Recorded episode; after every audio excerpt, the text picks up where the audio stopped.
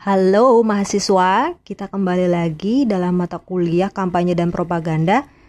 Kali ini yang mengajar mata kuliah kampanye dan propaganda adalah saya, Isna Hidayatul Kusna, dan kemudian partner saya adalah Bapak Adi Iman Sulaiman. Untuk perkuliahan minggu pertama sampai ketujuh atau sebelum UTS yaitu akan diampu oleh saya.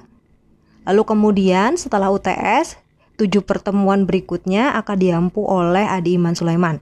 Sebelum kita ke materi, sebelum saya kasih tahu apa apa saja materi-materi yang akan kalian dapatkan di mata kuliah kampanye dan propaganda, kita sepakati dahulu kontrak perkuliahan pada mata kuliah ini. Yang pertama, kita semua sudah sepakat bahwa mata kuliah ini akan berlangsung secara daring atau online setiap hari Senin jam setengah 4 sore. Presensi akan dilakukan melalui Eldiru. Jadi kalian sebelum membuka materi di Google Classroom, kalian terlebih dahulu presensi di Eldiru. Ingat ya, klik present untuk melakukan presensi, bukan absen. Kalau absen berarti kalian tidak hadir, jangan lupa. Lalu kemudian kesepakatan selanjutnya adalah uh, untuk keterlambatan. Jadi saya memperlakukan sistem keterlambatan yaitu 45 menit setelah jam setengah 4. Jadi kalau kalian melakukan presensi atau melakukan uh, tanda daftar hadir di Eldiru setelah 45 menit setelah jam setengah 4 sore kalian akan dianggap tidak hadir atau absen.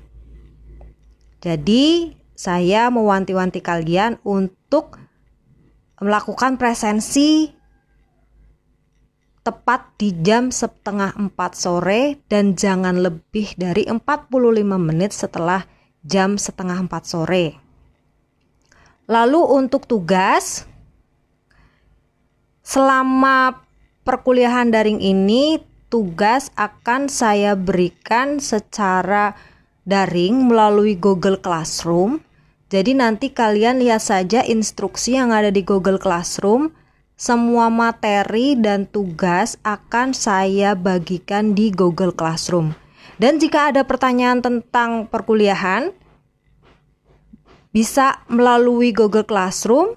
Kita bisa buat forum di sana dan kemudian jika nanti kalian kehendaki nanti kita akan kuliah secara conference bisa menggunakan Jimit atau Zoom. Tapi hanya sekali nggak akan sering-sering.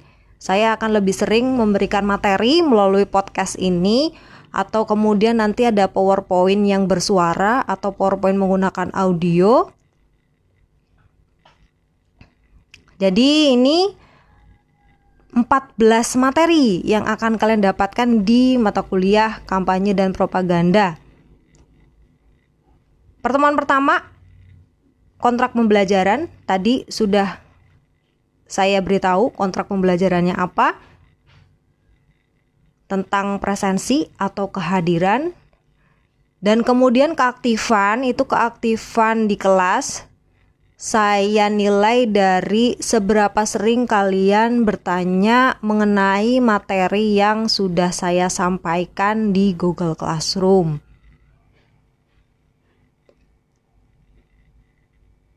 Materi yang pertama ada pendahuluan, tadi ada kontrak pembelajaran, nanti ada ruang lingkup kampanye dan propaganda dengan ilmu komunikasi, khususnya komunikasi politik, dan kemudian ada konsep dasar kampanye dan propaganda.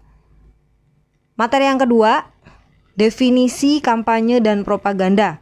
Di sini akan dipelajari berbagai definisi-definisi kampanye dan propaganda serta tujuan kampanye dan propaganda. Materi yang ketiga, karakteristik kampanye dan propaganda.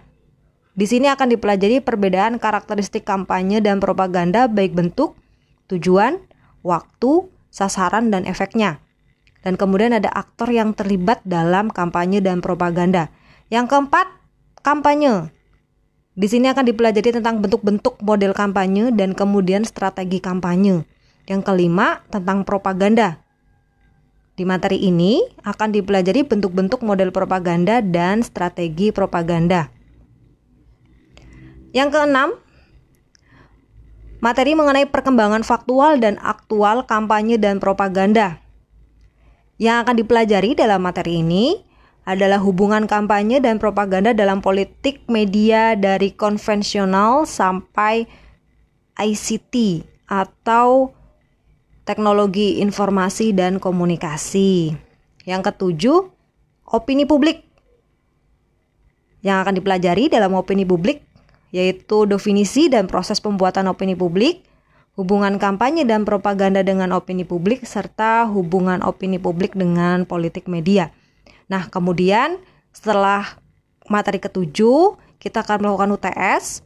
UTS akan diberikan di Google Classroom bentuknya adalah take home assignment. Jadi nanti kalian membuat uh, paper atau makalah yang berhubungan dengan kampanye dan propaganda.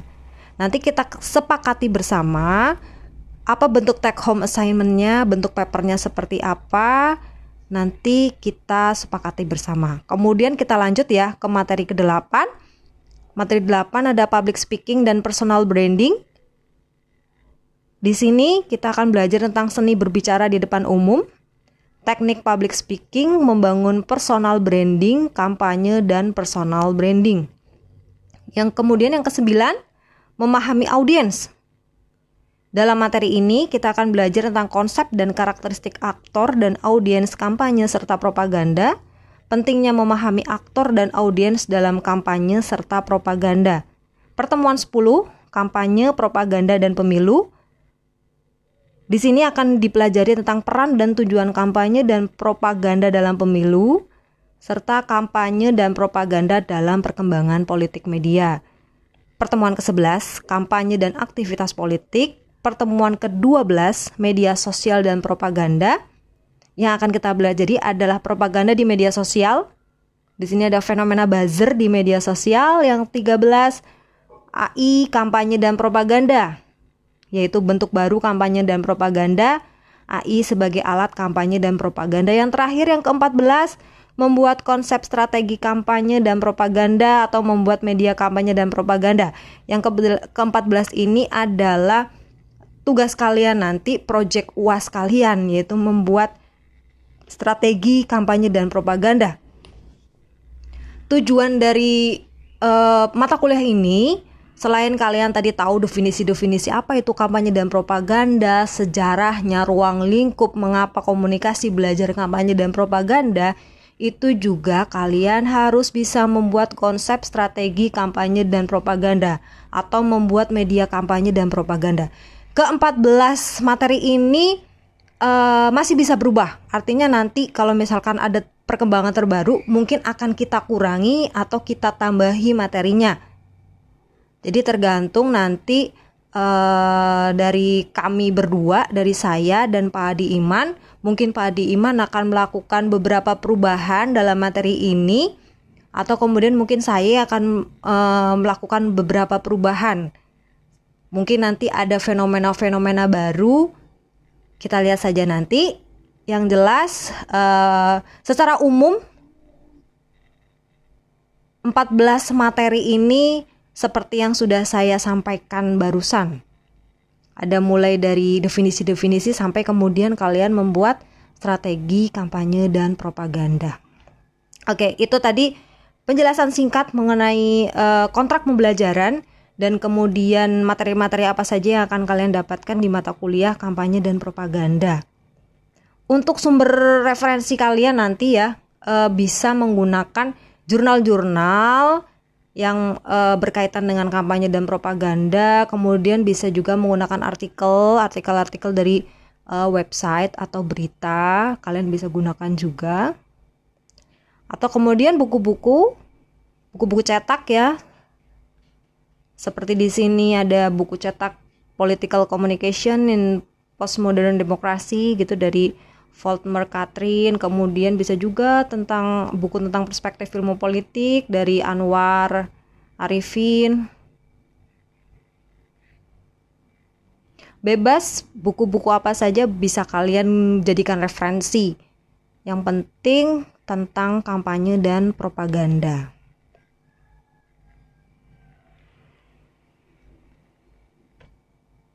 Oke, okay, uh, eh, tadi uh, uh, penjelasan singkat mengenai materi-materi yang akan kita pelajari selama 14 kali pertemuan itu bisa kalian lihat di Eldiru atau kemudian di Google Classroom. Silakan kalian unduh atau download. Kemudian bisa menjadi bahan kalian untuk uh, belajar. Oke. Okay.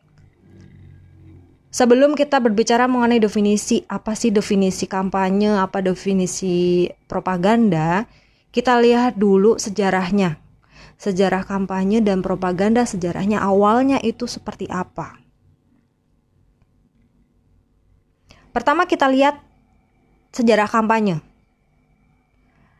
Kampanye ini sepertinya tidak pernah jauh dari yang namanya aktivitas politik, yaitu pemilu. Ada kampanye, pasti ada pemilu. Di mana ada pemilu, pasti ada kampanye gitu. Kampanye populer pada abad ke-19 saat pemilu di Amerika Serikat yang kemudian melahirkan basis massa partai politik pertama dan menciptakan berbagai teknik kampanye massa. Jadi kampanye ini memang karena kampanye itu tidak akan lepas dari pemilu tadi, Berarti ini sangat erat kaitannya dengan pemilu saat pertama-pertama kali pemilu itu ada. Nah, di sini tercatat di abad ke-19 saat pemilu di Amerika Serikat, kampanye itu mulai populer. Kemudian eh, kampanye ini sampai kemudian melahirkan basis masa partai politik yang pertama dan menciptakan berbagai teknik kampanye massa. Secara universal, Amerika Serikat diakui sebagai pemimpin inovasi kampanye dan secara historis merupakan negara pertama yang menggunakan pendekatan political marketing dalam kampanye-kampanye politiknya. Nah, sejarah propaganda ini kalau propaganda sejarahnya jauh lebih awal daripada yang namanya kampanye. Kalau kampanye itu di abad ke-19 tadi yang tercatat di Amerika pada pemilu di Amerika sana. Nah, propaganda itu sejarahnya lebih awal lagi daripada kampanye. Propaganda berasal dari bahasa Latin yaitu propagare yang mempunyai arti menyebarkan, menaburkan, membibitkan yang dalam bahasa Inggris diartikan dengan to propagate, generate atau to produce. Dengan demikian kata propagare bermakna menanamkan atau memperbanyak tanaman. Nah, apa kaitannya nih antara propaganda? Oh, propaganda ternyata definisinya menyebarkan tanaman. Kenapa bisa? Kemudian sekarang propaganda uh, artinya lebih sempit lagi gitu kan. Artinya lebih ke mempengaruhi, mempersuasi. Malah nggak ada kaitannya lagi dengan tanaman-tanaman. Oke, kita lihat dulu. Secara singkat, tindakan propagare bertuan, bertujuan untuk memperbanyak populasi tanaman yang bisa dilakukan dengan semayan bibit dengan memotong atau stek mencangkok. Nah, ini awal-awalnya propaganda itu tentang itu memperbanyak populasi tanaman ya bisa dilakukan dengan semayan bibit, dengan memotong atau stek, mencangkok. Kata propagare tadinya memang banyak digunakan dalam ilmu biologi terutama bidang pertanian. Kemudian kata ini tumbuh subur setelah berada pada ilmu sosial. Dalam arti penyebaran ide atau gagasan, keyakinan atau isme tertentu. Isme ya, keyakinan tertentu. Selama abad ke-20, semua ideologi politik menggunakan propaganda serta memanfaatkan media modern untuk mencapai pendengarnya. Propaganda juga memainkan peranan penting dalam peperangan modern dan selama Perang Dunia II, biro-biro dan badan-badan khusus telah diadakan untuk memperteguh moral pihak sendiri dan sebaliknya melumpuhkan pihak lawan. Penggunaan istilah atau terminologi propaganda pertama sekali tercetus pada saat Paus mendirikan lembaga penyebaran agama Sacra Congregatio de Propaganda Fide. Pengungkapan istilah pertama kali ini dianggap sebagai kelahiran terminologi propaganda. Hal ini juga menyiratkan bahwa propaganda sebagai istilah lahir dalam konteks penyebaran agama. Jika pada awal-awal itu propaganda itu tadi berhubungan dengan uh, pertanian atau istilah-istilah biologi gitu karena penyebaran tanaman, pembibitan dan lain sebagainya. Kemudian propaganda mulai digunakan se uh, sebagai uh, untuk mempengaruhi atau mempersuasi itu pada awal masa Paus mendirikan lembaga penyebaran agama tadi. Awal-awalnya propaganda digunakan dalam konteks penyebaran agama.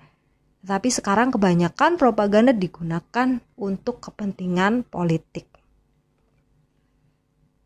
Namun karena akhirnya propaganda lebih banyak dilakukan untuk menanamkan suatu ajaran politik dalam kerangka mencari dukungan, mencari kekuasaan, maka justru propaganda dalam konteks politik ini yang sangat membesarkan kegiatan propaganda yang akhirnya memperoleh citra buruk. Nah ini, bagaimana kita tahu sejarahnya dari awal propaganda tidak ada hubungannya sama sekali dengan politik dan kemudian saat ini propaganda sangat erat kaitannya dengan politik dan bahkan kemudian mencitrakan setiap adanya propaganda itu buruk Nah, kaitannya apa? Tadi antara propaganda dan ilmu komunikasi atau tadi kampanye dan ilmu komunikasi. Ilmu propaganda adalah salah satu ilmu komunikasi praktik dengan objek kajiannya adalah bagaimana menyampaikan isi atau informasi agar komunikan atau target memahami isi atau informasi tersebut dan menjalankannya atau terpengaruh. Nah, di sini propaganda itu itu digunakan sebagai teknik persuasi. Kampanye pun sama, kampanye itu digunakan sebagai teknik persuasi. Apakah kemudian dalam komunikasi, kampanye dan propaganda melulu atau memang hanya digunakan untuk kepentingan politik? Tidak. Kampanye kita tahu bisa uh, bertujuan banyak hal, bukan hanya untuk kepentingan politik ada kampanye sosial misalkan untuk uh, memasarkan program-program atau kebijakan-kebijakan dari pemerintah. Misalkan pola hidup bersih dan sehat. Kita perlu adanya kampanye sosial tentang pola hidup bersih dan sehat atau kampanye-kampanye tentang pendidikan, bagaimana pentingnya pendidikan dan kemudian bisa juga untuk kampanye-kampanye kesehatan yang saat ini Misalkan bagaimana terhindar dari virus corona, bagaimana kita menghadapi pandemi dan lain sebagainya. Artinya kampanye itu tidak hanya melulu sebagai atau tujuannya untuk kepentingan politik semata. Kita bisa menggunakan teknik kampanye ini untuk berbagai macam hal kebutuhan. Kalian yang misalkan concern terhadap uh, humas atau PR, kalian juga bisa menggunakan kampanye ini sebagai teknik kalian untuk membujuk atau mempersuasi. Bagaimana kalian kemudian melakukan engagement antara kalian dengan uh, customer atau konsumen atau antara kalian dengan uh, publik kalian gitu. Kalian bisa menggunakan teknik kampanye. Propaganda pun sama gitu propaganda nggak hanya digunakan untuk propaganda-propaganda politik atau dahulu gitu untuk uh, konteksnya untuk menyebarkan agama gitu ya. Tetapi propaganda juga uh, bisa digunakan untuk berbagai macam hal. Teknik ini bisa digunakan juga tadi ya. Jika ada kampanye sosial, kita juga butuh propaganda untuk lebih mensukseskan uh, tujuan dari program tersebut bisa berhasil dengan baik. Selain adanya kampanye kita juga melakukan propaganda. Tentunya di sini propaganda yang dimaksud itu ada etikanya atau ada batas-batasnya. Gitu kan? Misalkan labeling kita menggunakan labeling-labeling yang memang uh, tidak bermakna konotasi gitu. Labelingnya itu uh, bertujuan baik. Bisa menggunakan labeling ya dengan menggunakan propaganda.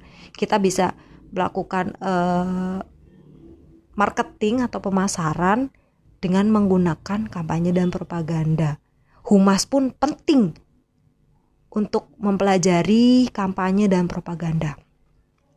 Nanti kita nggak akan hanya belajar mengenai kampanye dan propaganda dalam hal politik, tetapi uh, kampanye dan propaganda di hal lain. Misalkan nanti ada iklan, kita contohkan ya, kita cari bersama iklan-iklan yang juga uh, memuat tentang kampanye dan propaganda, atau kemudian uh, film. Nah, film di situ yang memuat tentang propaganda gitu. Atau kita akan pelajari bersama tentang kampanye-kampanye sosial yang sudah dilakukan selama ini program-program misalkan program uh, Earth Hour gitu. Atau kemudian program apa lagi uh, oh ya anti sedotan plastik dan lain sebagainya kita nanti akan mempelajari hal-hal tersebut yang memang erat kaitannya dengan ilmu kita ya ilmu komunikasi nah sekian dulu uh, dari saya. Nanti di pertemuan berikutnya kita akan pelajari definisi-definisi kampanye dan propaganda, kemudian strateginya seperti apa, teknik-tekniknya itu seperti apa. Kita akan lanjut pada pertemuan berikutnya. Sekian dari saya. Terima kasih sudah mendengarkan. Uh, semoga apa yang saya sampaikan ini bisa bisa terdengar dengan baik dan kemudian bisa dimengerti dengan baik oleh kalian. Ingat jika ada yang perlu ditanyakan bisa langsung menggunakan Google Classroom. Kalian tanyakan di situ. Mari kita belajar bersama tentang kampanye dan propaganda. Sekian, sampai jumpa. Oke, di podcast kedua pada mata kuliah kampanye dan propaganda, apa yang akan kita pelajari di sini? Yang akan kita pelajari adalah definisi kampanye dan propaganda. Pertama, saya akan menceritakan terlebih dahulu definisi kampanye. Secara etimologi, kata kampanye berasal dari bahasa Prancis yaitu campaign yang artinya lapangan, operasi militer. Kampanye adalah sebuah tindakan doktrin bertujuan mendapatkan pencapaian dukungan. Usaha kampanye bisa dilakukan perorangan atau sekelompok orang yang terorganisir untuk melakukan pencapaian suatu proses pengambil keputusan di dalam suatu kelompok. Kampanye juga bisa dilakukan guna untuk mempengaruhi penghambatan serta pembelokan pencapaian. Menurut pasal 1 ayat 26 Undang-Undang Nomor 10 Tahun 2008 tentang Pemilihan Umum DPR, DPD, DPRD yang disebut kampanye adalah kegiatan peserta pemilu untuk meyakinkan para pemilih dengan menawarkan visi, misi, dan program peserta pemilu. Jadi berdasarkan pada definisi di atas, arti kampanye adalah sebuah purpose to something – Kampanye adalah aktivitas komunikasi yang ditujukan untuk mempengaruhi orang lain agar ia memiliki wawasan, sikap, dan perilaku sesuai dengan kehendak atau keinginan penyebar atau pemberi informasi. Lalu, bagaimana definisi kampanye menurut para ahli? Yang pertama ada dari Rogers dan Story Pengertian kampanye adalah rangkaian tindakan komunikasi yang terencana dengan tujuan menciptakan efek tertentu pada sejumlah besar halayak yang dilakukan secara berkelanjutan pada kurun waktu tertentu. Lalu menurut Fau dan Peret, pengertian kampanye adalah suatu proses yang dirancang secara sadar, bertahap, dan berkelanjutan yang dilaksanakan pada rentang waktu tertentu dengan tujuan mempengaruhi halayak sasaran yang telah ditetapkan. Kemudian yang ketiga ada dari menurut Kotler dan Roberto. Dia mendefinisikan kampanye adalah upaya yang dilakukan oleh individu atau sekelompok orang untuk menanamkan ide, sikap, perilaku yang diinginkan oleh pelaku kampanye. Sebelumnya di pertemuan saat itu saya sudah uh, sedikit menceritakan tentang sejarah dari kampanye. Dalam catatan sejarahnya, kampanye memang sudah sama tuanya dengan sejarah pemilu. Kampanye itu ada semenjak abad ke-19 di mana uh, kampanye pemilu di Amerika Serikat yang kemudian menciptakan masa basis partai politik pertama dan menciptakan banyak teknik kampanye massa.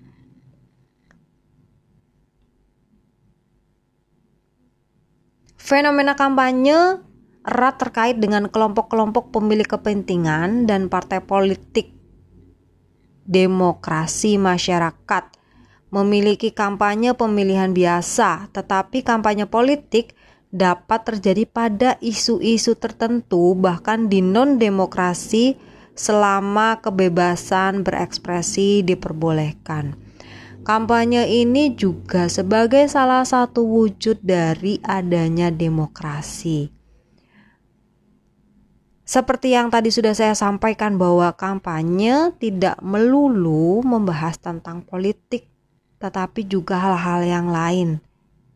Seperti kampanye-kampanye sosial yang nanti akan saya contohkan di pertemuan selanjutnya yang tujuannya tentu saja untuk memberi pengaruh kepada masyarakat tentang suatu suatu program atau tentang suatu kebijakan yang tentunya itu berkaitan dengan kehidupan di masyarakat agar masyarakat bisa terpengaruh dan kemudian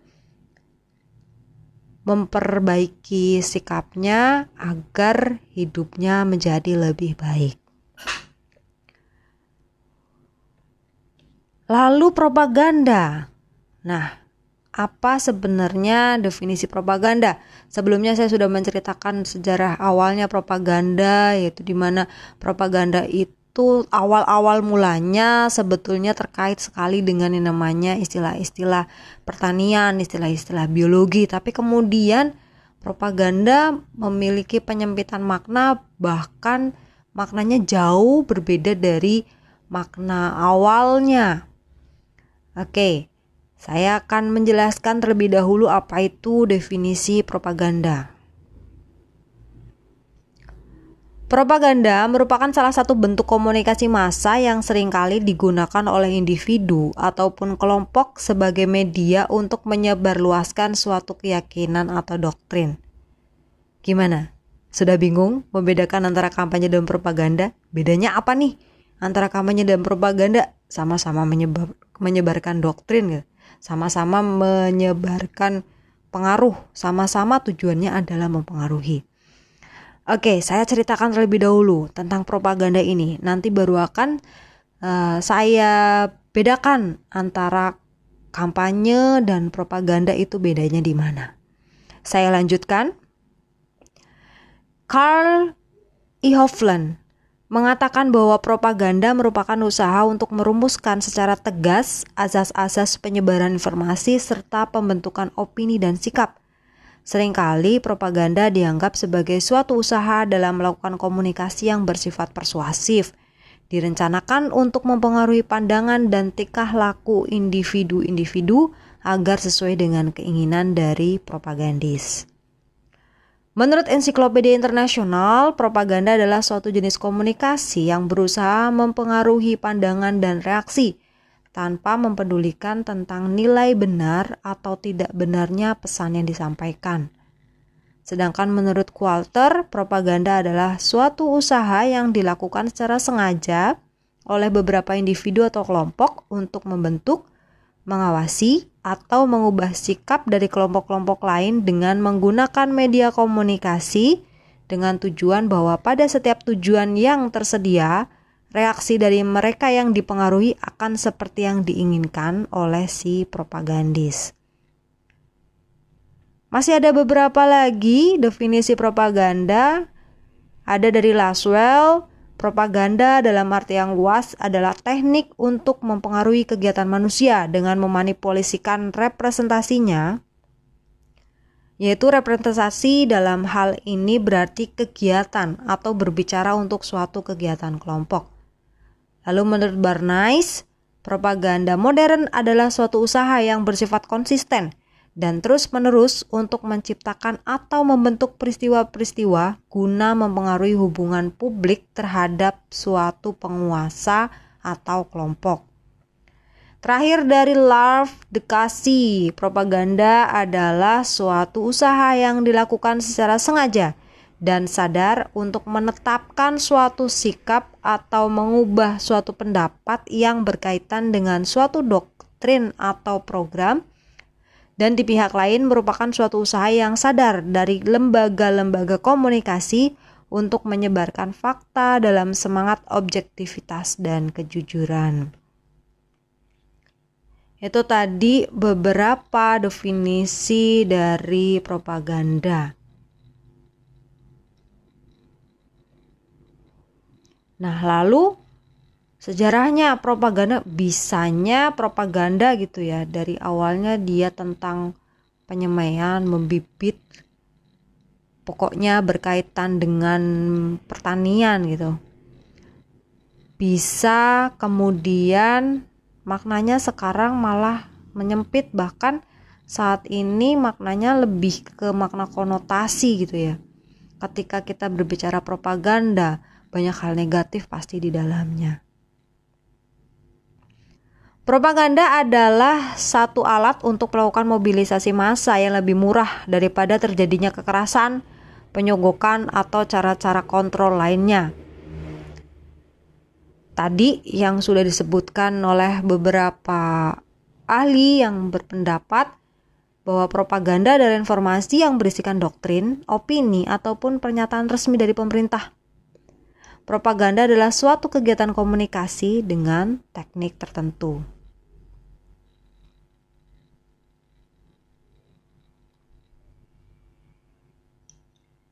Propaganda di zaman Romawi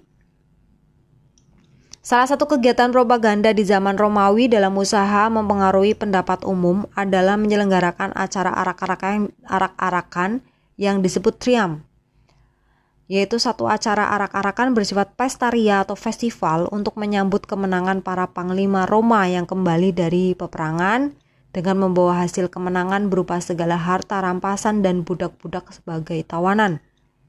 Penyelenggaraan Triam dimaksud, dimaksudkan untuk mempengaruhi penduduk Roma tentang kebebasan dan keagungan Imperium Romawi. Nah, dalam perkembangan sejarah agama Kristen telah timbul bentuk kegiatan propaganda yang lain, yaitu berupa kegiatan para apostel yang memasuki dan menjelajahi daerah-daerah di seluruh penjuru angin dengan mengkhotbahkan kebebasan dan kesucian Tuhan. Salah satu episode yang terpenting dalam kegiatan propaganda di zaman itu adalah dibentuknya suatu majelis tabligh di kota Roma oleh Paus Gregorius yang ke-15 pada tahun 1622 yang disebut Sacra Congregatio de Propaganda Fide atau majelis suci untuk mempropagandakan agama. Di majelis berkumpul para kardinal yang bertugas merumuskan metode untuk kegiatan propaganda agama dan mengawasi buku-buku liturgis serta membahas laporan-laporan para uskup dan pejabat-pejabat agama lainnya di luar negeri.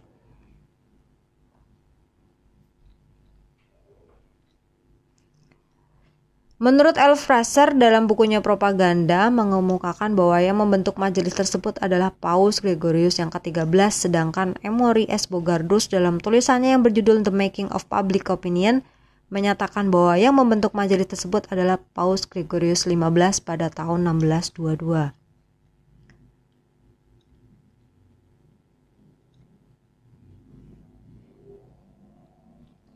Pada abad ke-17, telah berkembang kegiatan propaganda dengan cara yang baru dengan ditemukan alat atau mesin cetak para kaisar mendukung aliran Katolik menggunakan surat selebaran yang berisikan seruan kepada para pangeran beserta pengikutnya pendukung aliran Protestan agar menghentikan perjuangan mereka karena hanya akan sia-sia dan sebaiknya menyerah segera. Nah, ini propaganda yang dilakukan di masa-masa awal uh, adanya propaganda digunakan sebagai propaganda agama. Pada awal mulanya, propaganda dipakai untuk mengembangkan dan memekarkan agama Katolik Roma, baik di Italia maupun negara-negara lain. Di tahun 1922, tak lama setelah Perang 30 tahun, untuk pertama kalinya kata propaganda pertama kali digunakan. Sri Paus Gregory menggunakan istilah propaganda untuk menamakan panitia khusus untuk menyebarkan keyakinan. Nah, panitia ini bernama Congregatio de Propaganda Fide atau kelompok penyebar keyakinan.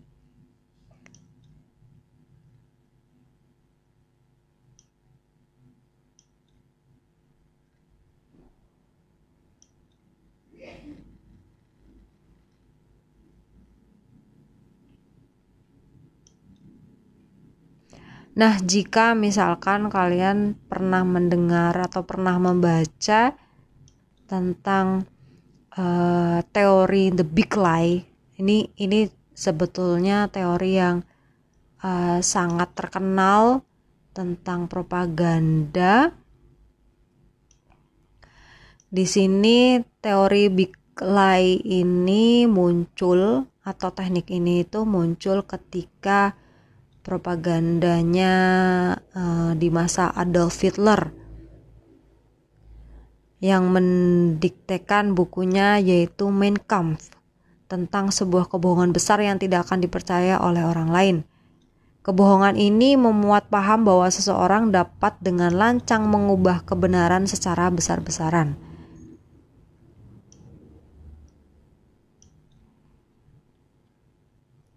Nah, apa yang dilakukan pada saat itu? Uh, Hitler mengilustrasikan kebohongan besar ini dalam kasus yang dilakukan oleh bangsa Yahudi. Pihak Yahudi menyalahkan kekalahan Jerman dalam Perang Dunia Pertama secara tidak adil yang di mana saat itu pasukan Jerman dipimpin oleh Erich Ludendorff. Kebohongan tersebut kemudian mempengaruhi banyak pendapat masyarakat dunia sehingga semua orang menyalahkan Erich Ludendorff untuk kekalahan Jerman. Perubahan pandangan masyarakat tersebut disebut sebagai art of lying of Hitler.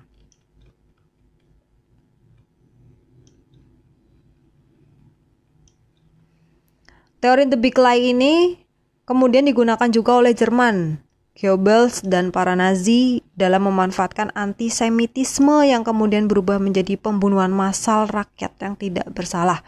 Goebbels membuat kebohongan bahwa Yahudi sudah memulai perang pembantaian terhadap Jerman dan memiliki bala tentara kuat yang menguasai Inggris, Rusia, dan Amerika. Kemudian masyarakat dunia, terutama Jerman, merasa takut dan merasa memiliki kepentingan untuk bertahan, sehingga pada masa itu banyak sekali rakyat Yahudi yang tidak bersalah dibunuh serta dibantai, lalu lahirlah Perang Dunia Kedua Propaganda ini dapat berhasil karena kebohongan tersebut dilakukan secara berulang-ulang. Oke dari sini ya, uh, kita bisa sedikit sudah bisa sedikit terbuka ya apa bedanya antara kampanye dan propaganda. Kalau kita berbicara mengenai kampanye itu akan sangat berkaitan dengan pemilu atau demokrasi. Tapi ketika kita berbicara tentang propaganda, yang sudah saya contohkan tadi teori the big lie-nya Adolf Hitler di era-eranya uh, Adolf Hitler pada Jerman waktu itu kita uh, memperoleh dua dua fenomena yang berbeda antara kampanye dengan namanya propaganda.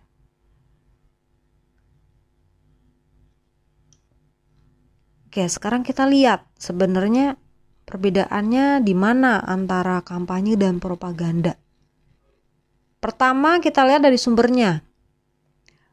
Sumber kampanye itu selalu jelas. Oke, kalau di pemilihan umum pasti jelas. Ada yang namanya uh, ahli kampanye di situ.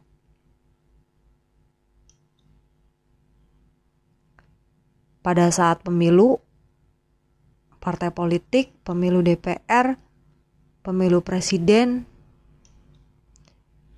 di situ ada tim kampanyenya. Jelas. Tujuannya untuk apa jelas? Oh, untuk menang agar terpilih. Oh, untuk mengkampanyekan visi misi. Begitu juga dengan kampanye-kampanye sosial, tujuannya jelas. Misalkan yang kemarin saya contohkan Earth Hour oh kenapa mau ada uh, program Earth Hour atau kenapa dicanangkan yang namanya Earth Hour gitu. Oh tujuannya jelas untuk menghemat energi. Lalu kemudian ada lagi, kenapa harus ada kampanye pola hidup bersih dan sehat? Tujuannya jelas, sumbernya juga jelas. Oh, tujuannya untuk agar masyarakat bisa hidup dengan bersih dan sehat, lingkungannya bersih dan sehat. Sumbernya jelas, sumbernya dari pemerintah, sumbernya dari LSM, sumbernya dari kelompok masyarakat, sumbernya dari tim kampanye, jelas. Orang yang dituju tuh ada jelas. Tapi di propaganda sumbernya itu cenderung samar-samar. Karena tadi eh, propaganda itu tujuannya untuk membuat sebuah doktrin, sumber propaganda itu biasanya tidak jelas. Disebarkan begitu saja, tetapi disebar, disebarkannya sebenarnya sistematis, tidak tidak kemudian uh, disebar tanpa adanya teknik gitu ya, tanpa adanya strategi untuk mencapai tujuannya. Tapi di sini kita mau mau mencoba menangkap orangnya yang menyebarkan propaganda itu susah. Siapa misalkan yang pertama kali menyebarkan propaganda itu itu cenderung susah. Atau di sini sumber sumbernya dari propaganda itu cenderung samar-samar. Dan propaganda itu uh, tidak diatur ya, tidak diatur dalam undang-undang. Kalau kampanye kan jelas diatur dalam undang-undang. Ada waktunya, siapa yang mengkampanyekan, apa yang dilarang dan apa yang boleh dilakukan dalam kampanye, terlebih kampanye politik.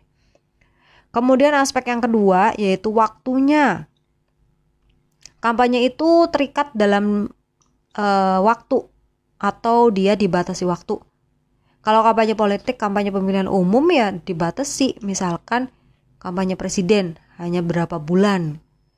Kampanye pilkada ya hanya pada waktu masa pilkada. Kampanye presiden ya hanya pada waktu masa pemilihan presiden.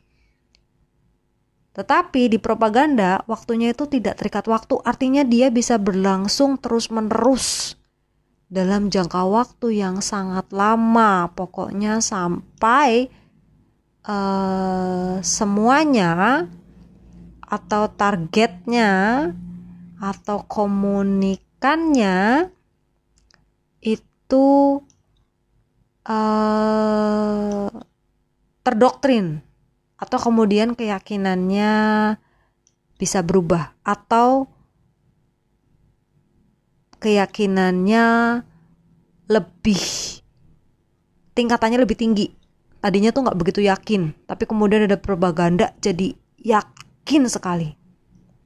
Itu propaganda. Waktunya tidak terbatas tidak terikat waktu. Lalu yang ketiga aspek yang ketiga adalah sifat gagasan.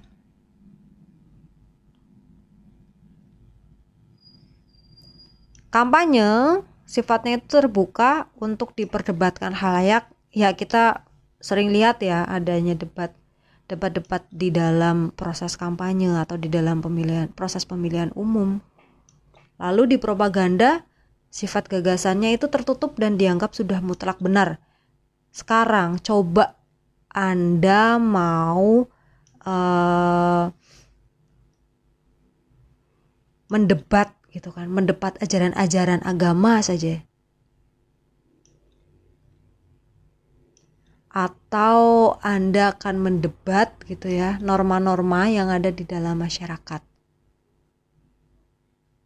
sudah tidak bisa didebat gitu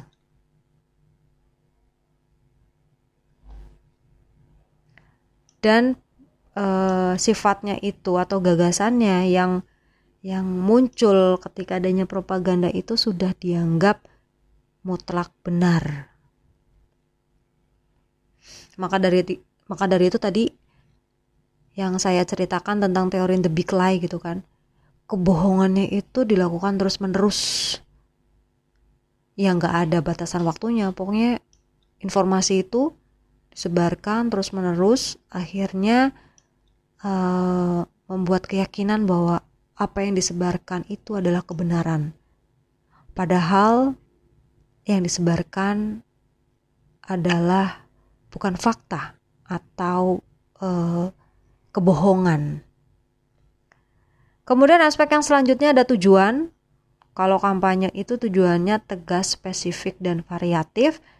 Propaganda itu tujuannya umum dan ditujukan mengubah sistem kepercayaan. Tadi ya, yang di kalau propaganda itu udah yang diubah itu udah sistem kepercayaan gitu, doktrin. Lalu aspek selanjutnya ada modus penerimaan pesan.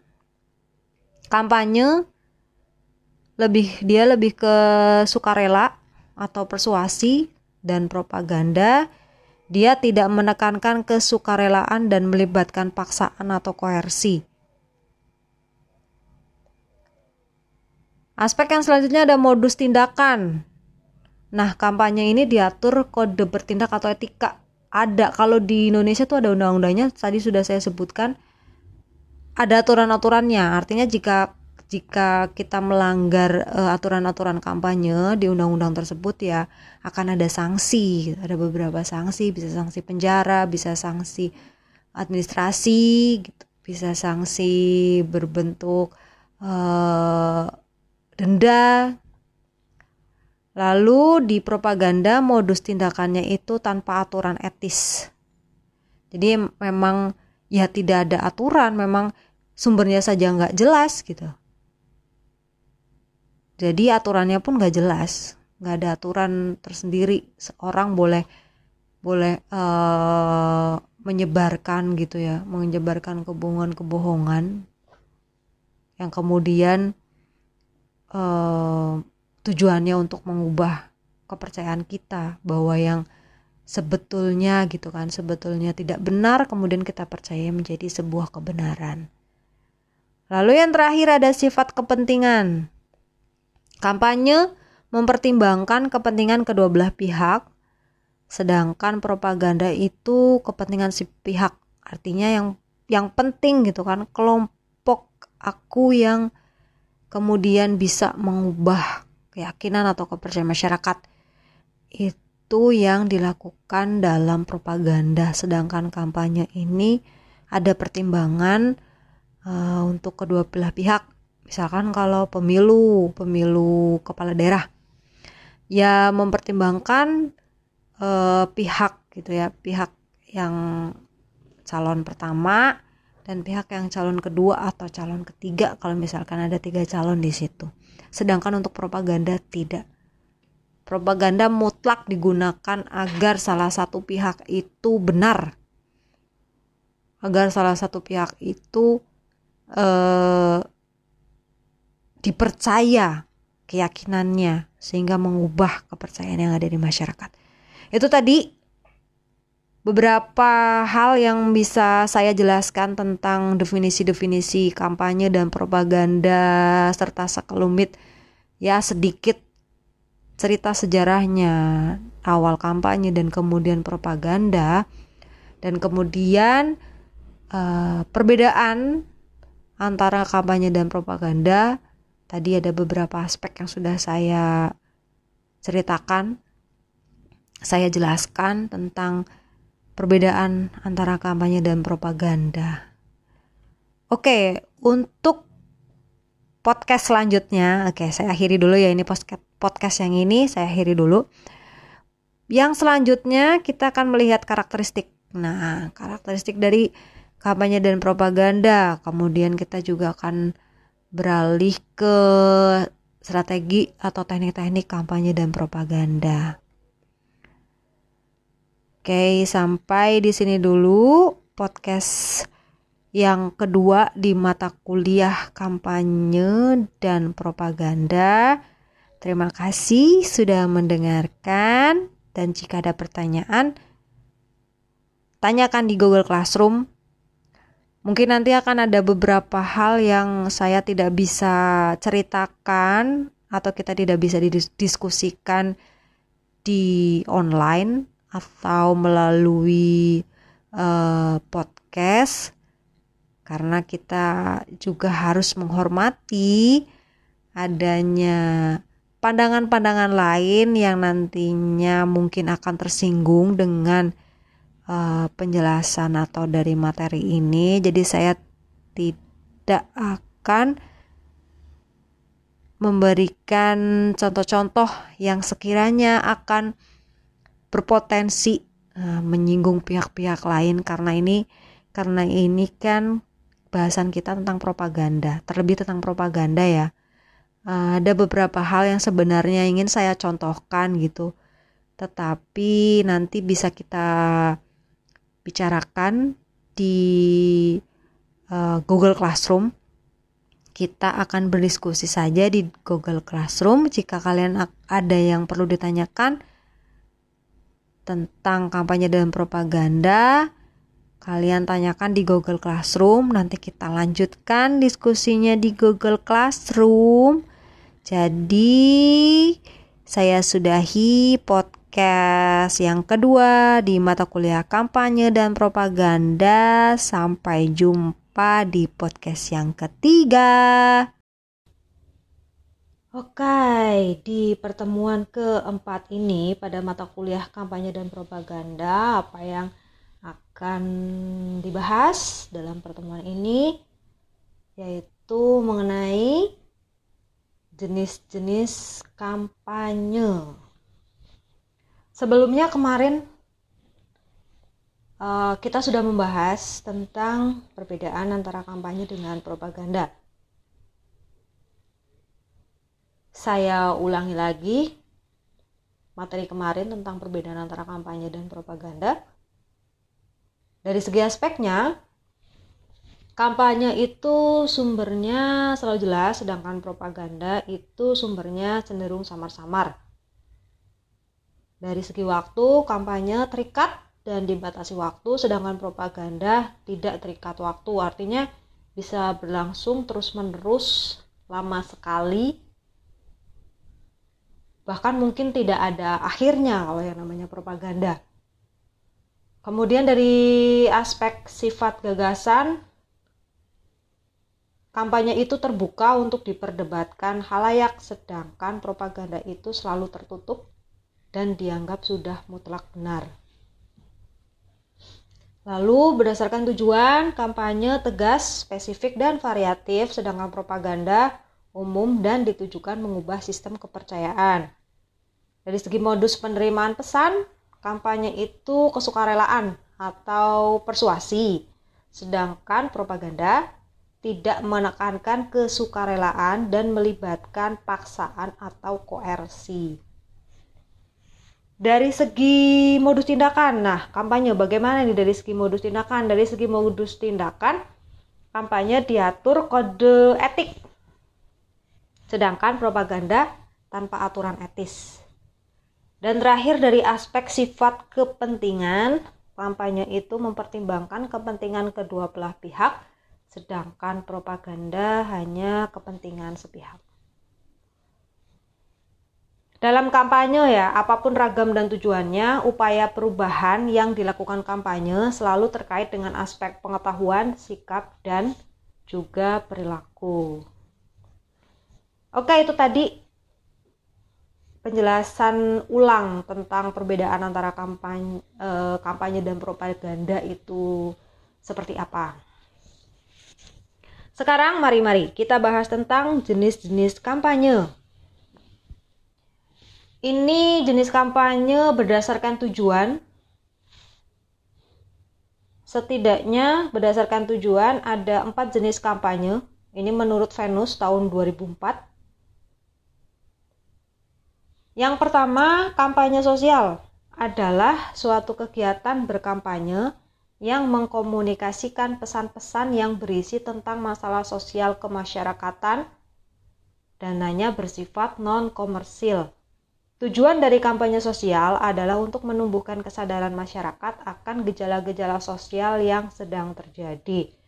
Kemarin sudah banyak yang memberikan contoh tentang kampanye sosial ada kampanye COVID-19 lalu juga bisa juga kampanye uh, anti narkoba atau kampanye kebersihan lingkungan atau kampanye hemat listrik atau kampanye uh, mengurangi sampah plastik dan lain-lain. Intinya kampanye sosial itu kampanye yang mm, non komersil atau memang tidak mengarah keuntungan.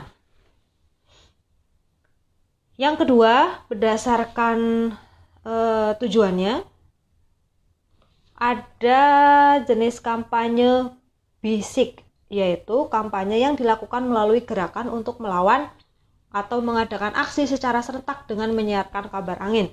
Mungkin ini kemarin yang dicontohkan ya uh, tentang apa sih uh, Free West Papua. Nah, ini mungkin juga termasuk dalam salah satu jenis kampanye ini, kampanye bisik. Yang ketiga ada kampanye promosi adalah kegiatan kampanye yang dilaksanakan dalam rangka promosi untuk meningkatkan atau mempertahankan penjualan dan sebagainya. Ini biasanya dilakukan oleh produsen-produsen.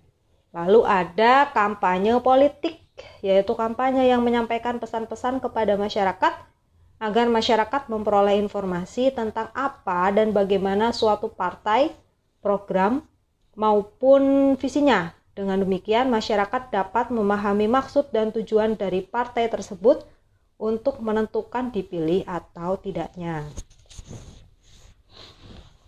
Menurut Ruslan tahun 2007, berdasarkan orientasinya, nah tadi kan berdasarkan tujuan, ini berdasarkan orientasi ada tiga jenis kampanye.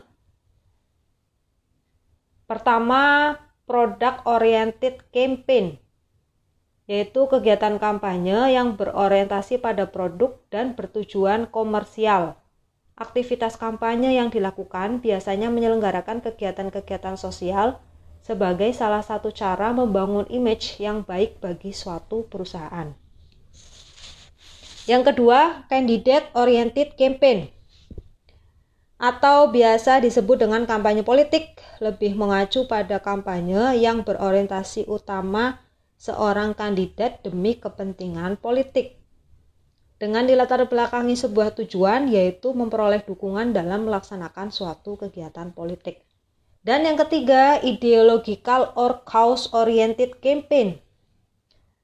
Kampanye yang mempunyai orientasi tujuan yang bersifat khusus. Kampanye ini memiliki tujuan yang jelas dan spesifik akan adanya perubahan berdimensi sosial yang secara langsung maupun tidak langsung melibatkan lapisan masyarakat. Kegiatan kampanye biasanya dilakukan oleh lembaga-lembaga sosial non-profitable.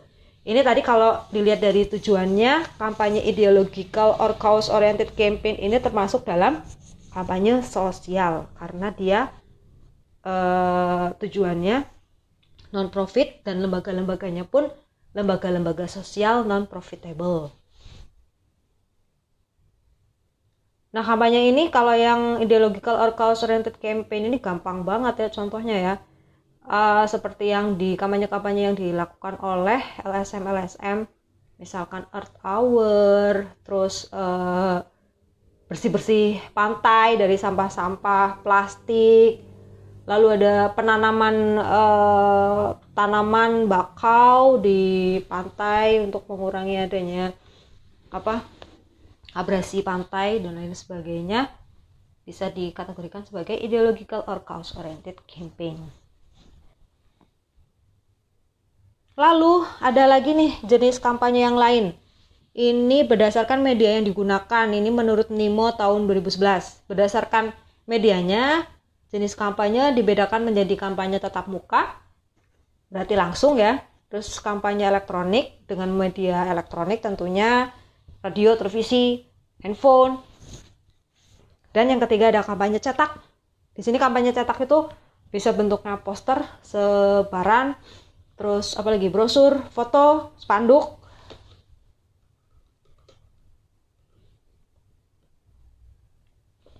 Nah, ada satu lagi ini, jenis kampanye, yaitu berdasarkan isinya. Ada tiga di sini. Yang pertama ada kampanye positif Kampanye yang berisi pengenalan tentang produk atau seseorang yang dikampanyekan. Pada umumnya, informasi yang disampaikan tentang hal-hal yang baik-baik saja. Misalkan, eh, kampanye calon wali kota atau calon bupati atau gubernur. Nah, dia menampilkan sosok-sosok positifnya, misalkan uh, suka bersedekah, suka berbagi, orangnya sederhana, rajin beribadah. Makanya ketika ketika melakukan kampanye positif ini biasanya dibarengi dengan uh, tadi upaya-upaya untuk misalkan sering pergi ke masjid untuk berjamaah keliling masjid untuk menunjukkan bahwa dia adalah orang yang religius. Uh, sering mengikuti pengajian-pengajian dekat dengan ulama atau tokoh-tokoh agama. Nah, itu biasanya dilakukan di kampanye-kampanye yang positif menunjukkan diri kita adalah orang yang uh, baik di mata orang lain. Lalu yang kedua, berdasarkan isinya ada kampanye negatif. Kampanye negatif ini biasanya dilakukan oleh kompetitor di mana isi kampanyenya menyampaikan tentang kekurangan produk atau seseorang. Pada umumnya, kampanye negatif berdasarkan data dan fakta yang sudah terjadi sebelumnya. Nah, inilah yang menjadikan perbedaan mendasar atau perbedaan besar. Kalau misalkan ada yang, wah itu black campaign tuh nggak boleh menyerang orang dengan eh, hal-hal uh, yang negatif. Justru kampanye negatif ini boleh digunakan boleh. Berbeda dengan kampanye hitam loh ya. Kampanye negatif itu boleh digunakan asal tadi informasi yang diberikan atau informasi yang digunakan untuk menyerang produk atau orang tersebut itu berdasarkan data dan fakta yang sudah terjadi. Faktanya jelas, datanya ada. Kalau mau dikonfirmasi, bisa dikonfirmasi dengan jelas. Ada faktanya. Ini yang membedakan antara kampanye negatif dan kampanye hitam. Kampanye hitam lah, ini yang ketiga ya, jenis kampanye berdasarkan isinya. Kampanye hitam ialah kampanye yang bertujuan untuk membunuh karakter seseorang atau produk yang menjadi kompetitor. Namun, informasi yang disampaikan dalam kampanye hitam ialah fitnah, kebohongan, atau tuduhan tanpa bukti. Nah, ini yang menjadi perbedaan. Sama-sama digunakan untuk menyerang. Cuma perbedaannya, kampanye negatif itu diperbolehkan karena dia sumbernya jelas, sedangkan kampanye hitam tidak diperbolehkan. Melanggar etika dan melanggar aturan, ada sanksinya di sini kalau apa yang informasi yang disampaikan itu adalah informasi yang tidak bisa dibuktikan kebenarannya atau fitnah atau kebohongan, tuduhan tanpa bukti. Ini sering terjadi uh, di setiap gelaran kampanye pemilihan umum mau uh, baik itu presiden, bupati, gubernur, wali kota, atau kepala desa. Ini kampanye-kampanye hitam yang seperti ini gitu yang uh, sering beredar. Jadi berdasarkan informasi-informasi hoax, informasi yang fake, informasi palsu yang uh, menyebar dari mulut ke mulut. Kalau sekarang berarti dari satu grup WhatsApp ke satu grup WhatsApp yang lain. Ini yang tidak boleh.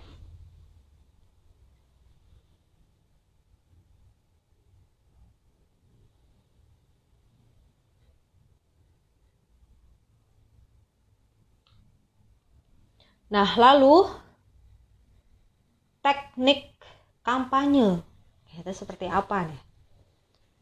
Teknik komunikasi kampanye ini masih menurut Ruslan 2007 terdapat beberapa teknik yang dapat dilakukan untuk melaksanakan sebuah kegiatan kampanye.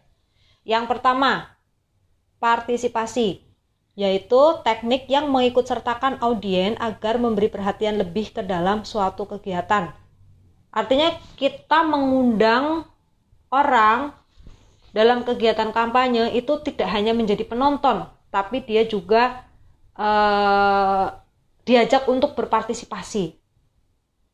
Diajak untuk ikut uh, berpendapat, misalkan ada dalam sebuah kegiatan kampanye di uh, kampanye calon kepala daerah gitu. Lalu ada peserta peserta peserta kampanye yang hadir di situ. Nah, kita libatkan.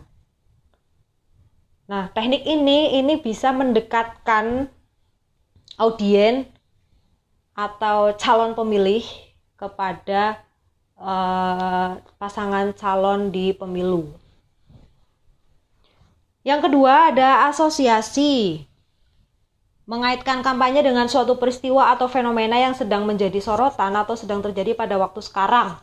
Aduh ini contohnya kalau yang zaman ini ya, zamannya Anies waktu dia menjadi uh, kandidat calon uh, calon gubernur di DKI Jakarta saat melawan Ahok.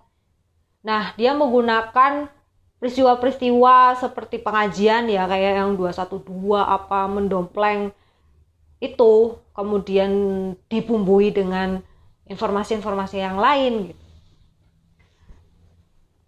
Lalu ini juga bisa dicontohkan misalkan sekarang ada kaitannya COVID-19 dengan kampanye. Kan sekarang sebetulnya banyak penolakan ya, penolakan e, pilkada sebaiknya ditunda. Beberapa kalangan mengatakan sebaiknya ditunda karena e, jangan sampai ada klaster-klaster baru di dalam kegiatan kampanye-kampanye politik pada pemilihan kepala daerah. Nah, COVID-19 ini juga bisa digunakan sebagai uh, peristiwa pandemi ini bisa digunakan sebagai sarana kampanye gitu. Misal untuk menyerang lawan, lawannya ternyata uh, incumbent gitu, petahana. Nah, bisa diserang dengan uh, bagaimana dia mengatasi COVID-19. Oh, ternyata nggak beres. Itu juga bisa digunakan sebagai teknik untuk berkampanye atau kemudian e, bisa juga peristiwa ini fenomena ini pandemi ini juga bisa digunakan sebagai alat kampanye yang positif misalkan dia petahana terus dia mengatakan beberapa sisi-sisi positif si calon ini ketika dia mengatasi pandemi bagaimana caranya bisa digunakan juga seperti itu Lalu yang ketiga ada integratif menggunakan kata-kata kita, kami, Anda sekalian dengan tujuan menyatukan kepentingan semua pihak. Ini yang penting dalam sebuah kampanye. Gunakan kita. Kesannya agar antara antara calon uh, calon tadi ya kepala daerah dengan audiensnya atau pemilihnya itu menjadi dekat. Menjadi satu bagian yang sama sama sama rasa sama rata maka dari itu gunakan kalimat maaf gunakan kata kita kami anda anda sekalian nah ini biasanya digunakan ketika pidato-pidato lalu ada juga teknik ganjaran mempengaruhi dengan ganjaran baik itu manfaat atau reward maupun ancaman atau treat ini juga sering digunakan teknik ganjaran ini. Lalu ada teknik penataan patung es. Nah, apa ini penataan patung es? Yaitu menggunakan penggambaran yang indah, enak dilihat, dibaca, dan didengar. Jadi kita membuat uh, pencitranya itu sebagai sosok yang uh, sangat sangat sempurna. Udah rajin ibadah, suka menolong dermawan gitu ya uh, menjadi pemimpin keluarga yang baik punya anak-anak yang baik gitu kan indah enak dilihat misalkan dengan gaya rambutnya dibentuk uh, seperti apa serapih mungkin pakaiannya pakaiannya yang uh, rapi selalu rapi gitu. Lalu teknik yang lain juga ada empati, menempatkan diri pada suatu posisi atau peristiwa. Biasanya ini gini nih, kalau yang teknik empati itu kalau misalkan di kampanye-kampanye sering lah, kalian pasti juga sering sering men, e, mendengar informasi ini atau membaca beritanya. Kalau ada orang meninggal, nah tiba-tiba orang yang nggak kenal gitu kan calon nggak kenal sebenarnya sama orang ini gitu keluarga keluarga yang uh, ditinggal pergi ini gitu tiba-tiba datang mengucapkan bela sungkawa bisa digunakan sebagai salah satu teknik untuk berkampanye. Dan terakhir setelah empati ada koersi melibatkan unsur paksaan sehingga dapat menimbulkan kekhawatiran tertentu apabila tidak dilakukan. Nah, ini juga nih teknik-teknik sebenarnya ya eh, beberapa teknik ini ya jangan dilakukan semua lah. Demi apa ya? Demi etika juga gitu kan. Jangan pergunakan eh, cara-cara e, yang memang tidak baik untuk mencapai tujuan karena hasilnya nanti juga tidak baik gitu. Kalau dengan misalkan dengan koersi, misalnya kayak yang di lah yang paling yang paling ketahuan itu waktu kemarin pilkada DKI Jakarta tuh loh antara Anies dengan Ahok itu wah itu luar biasa ya. Koersi juga digunakan di situ di mana ada yang ya itu ya ada yang menyebarkan informasi-informasi uh, jenazah sampai kalau milih Ahok gitu ya. Pokoknya jenazahnya sampai ditolak karena dia memilih Ahok. Ditolak untuk disolatkan di masjid dan lain sebagainya. Nah ini ini sebenarnya hal-hal yang seperti ini yang walaupun secara hukum ya secara hukum mungkin mungkin tidak melanggar tapi ini akan merugikan dan menyakiti juga menyakiti masyarakat menyakiti orang lain. Dan sembuhnya ini kalau menggunakan cara-cara yang seperti ini itu sembuhnya tidak lama. Bahkan sampai sekarang masih membekas. Mungkin akan membekas sampai sampai kapan pun gitu. Mungkin sampai anak cucu orang-orang yang uh, dipaksa gitu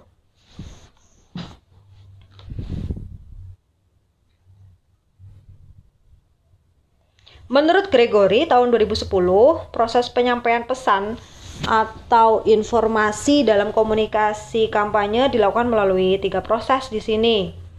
Yang pertama ada awareness, publik dilibatkan dalam proses kognitif pada level pengertian yang baru. Artinya di sini publik itu eh, dibiarkan untuk berpikir. Jadi dia nanti publiknya itu jadi awareness, jadi aware, jadi eh, paham, jadi peduli, karena dia dilibatkan dalam proses kognitif itu tadi. Level ini dapat dikatakan sebagai promosi awal untuk mendapatkan perhatian publik dengan memberikan informasi dan pengetahuan yang dapat menarik publik untuk berpikir lebih jauh tentang suatu permasalahan. Jadi di sini intinya sebenarnya publik diajak berpikir bareng gitulah. Yang kedua, attitudes and opinion membentuk kebiasaan atau pandangan tertentu terhadap suatu subjek atau permasalahan. Attitude berfokus pada reaksi yang ditimbulkan dalam menerima informasi.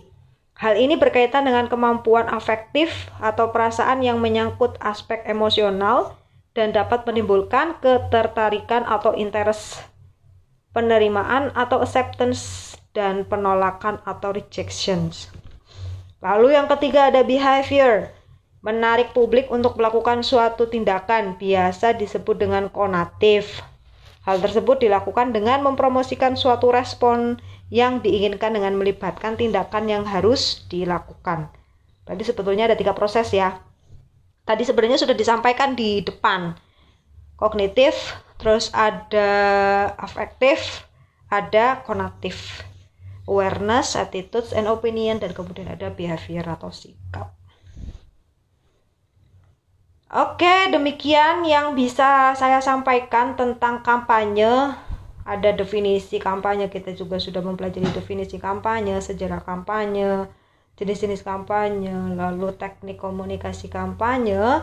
Berarti minggu depan bahasan kita adalah propaganda. Nah, ini uh, sebetulnya bahasan yang saya tunggu-tunggu untuk saya sampaikan kepada kalian semua tentang propaganda. Kita akan berbicara tentang hal-hal yang sensitif, isu-isu yang sensitif. Jadi saya harap besok ketika kita bersama-sama membahas propaganda itu uh, lapangkan dada kalian untuk menerima misalkan tadinya kalian percaya bahwa hal-hal yang kalian percaya selama ini ternyata adalah hanya bentuk propaganda semata. Ya jadi besok kita lanjut dengan pembahasan propaganda. Sekian dari saya di pertemuan keempat ini. Sampai jumpa di pertemuan kelima. Dah. Oke, di podcast kali ini akan dibahas tentang propaganda dari definisi, lalu kemudian sejarah atau story-nya, lalu teknik dan alat yang digunakan sebagai alat propaganda. Nah, propaganda itu kalau mau didefinisikan bukanlah hal yang mudah. Bisa dibilang propaganda bukan hal yang mudah untuk didefinisikan. Pada pertemuan kemarin, saya sudah sedikit menyinggung tentang Contohnya saja sebuah edukasi atau pendidikan. Nah, kemarin saya sudah mencontohkan itu ya. Bisa dibilang begini. Pendidikan yang pendidikan yang selama ini kita jalankan itu bisa saja dipandang sebagai sebuah propaganda oleh orang lain. Dan sebaliknya,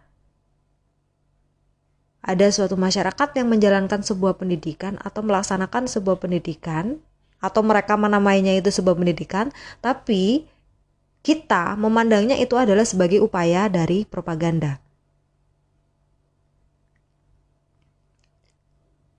Tetapi kemudian sebagian kalangan setuju lah bahwa eh, propaganda itu kaitannya itu dengan ide atau keyakinan apa pun yang kemudian sengaja disebarkan. Propaganda itu menggunakan kata-kata dan pengganti katanya dalam mencoba mencapai suatu tujuan tertentu. Misalnya gambar, bisa menggunakan grafik, bisa kemudian pameran, bisa film, lalu bisa lagu, dan ada beberapa perangkat lainnya yang nanti dijelaskan di uh, selanjutnya. Tentu saja propaganda sering digunakan dalam hal-hal yang kontroversial atau berbau-bau negatif. Gitu. Tetapi propaganda ternyata juga bisa digunakan untuk mempromosikan sesuatu. Hal-hal yang secara umum dapat diterima dan tidak kontroversial. Artinya propaganda itu nggak nggak melulu hal-hal yang negatif ya, tetapi propaganda juga bisa digunakan untuk hal-hal yang positif. Salah satunya untuk tujuan promosi.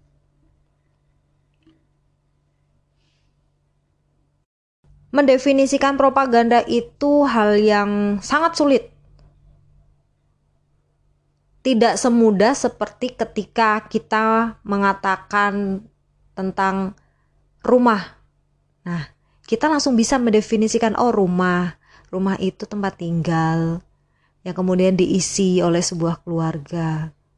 Lalu kemudian ada kata kita menyebutkan mobil Nah, kita langsung bisa mendefinisikan mobil yang beroda empat, yang ada pintunya, ada supir, ada setirannya, dan lain sebagainya. Kita langsung bisa dengan mudah mendefinisikan. Tapi ketika kita bicara masalah propaganda, kita pasti akan berpikir dulu propaganda itu yang seperti apa ya?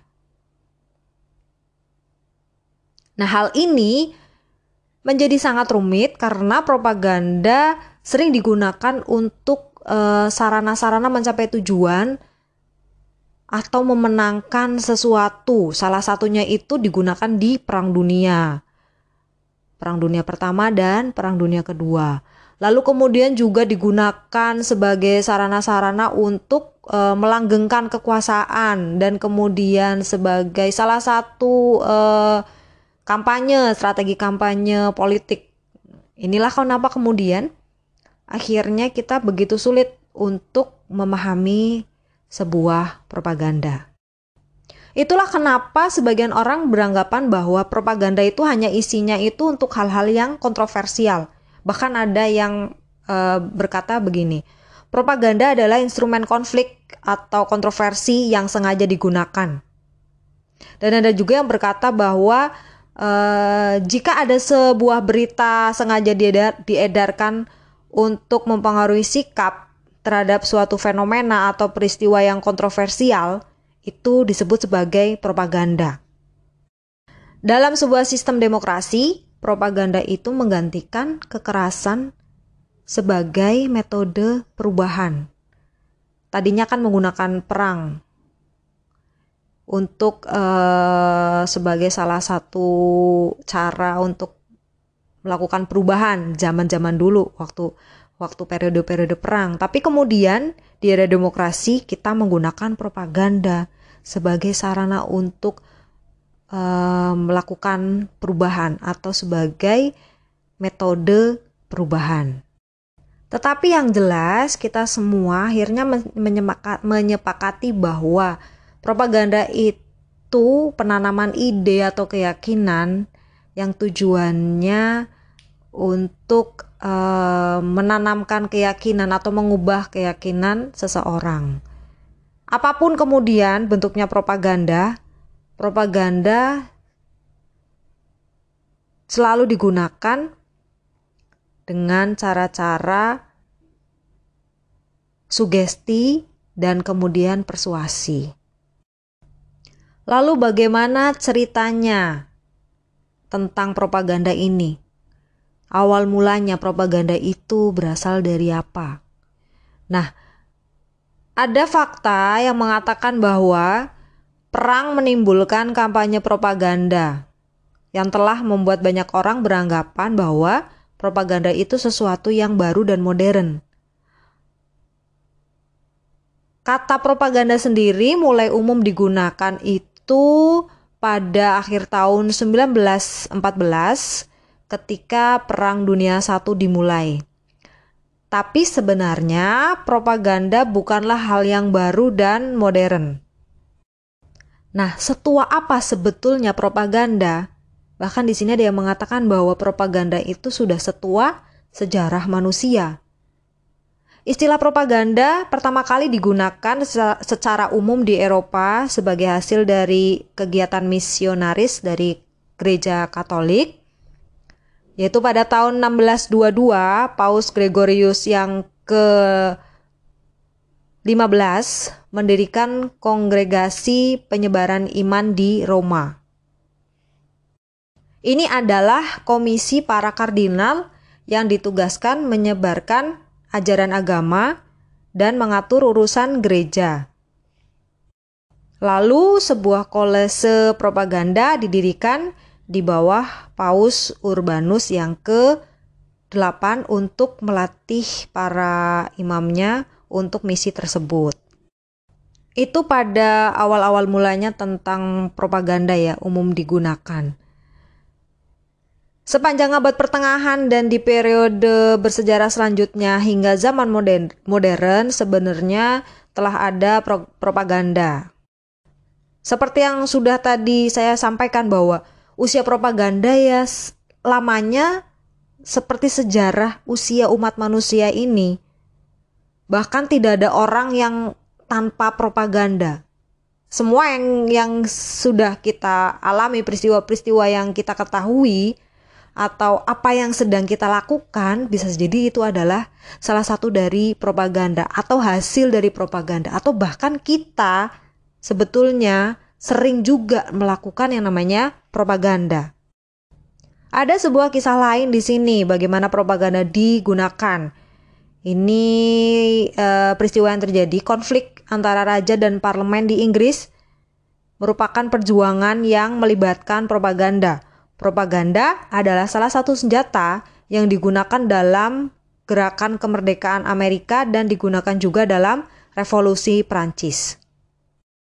Voltaire dan Rousseau waktu itu di Prancis salah satunya juga mengobarkan uh, propaganda untuk melawan Raja Prancis dan kemudian membangkitkan dan mengatur opini dalam revolusi Amerika. Nah, di Perang Dunia satu inilah kemudian propaganda uh, menjadi sangat masif digunakan Salah satunya yaitu untuk mendramatisasi kekuatan dan kemenangan. Itu salah satunya dengan propaganda. Baik di sini ya, baik fasisme maupun komunisme di tahun-tahun pasca perang perang dunia pertama ini merupakan penggunaan uh, atau pusat propaganda yang revolusioner.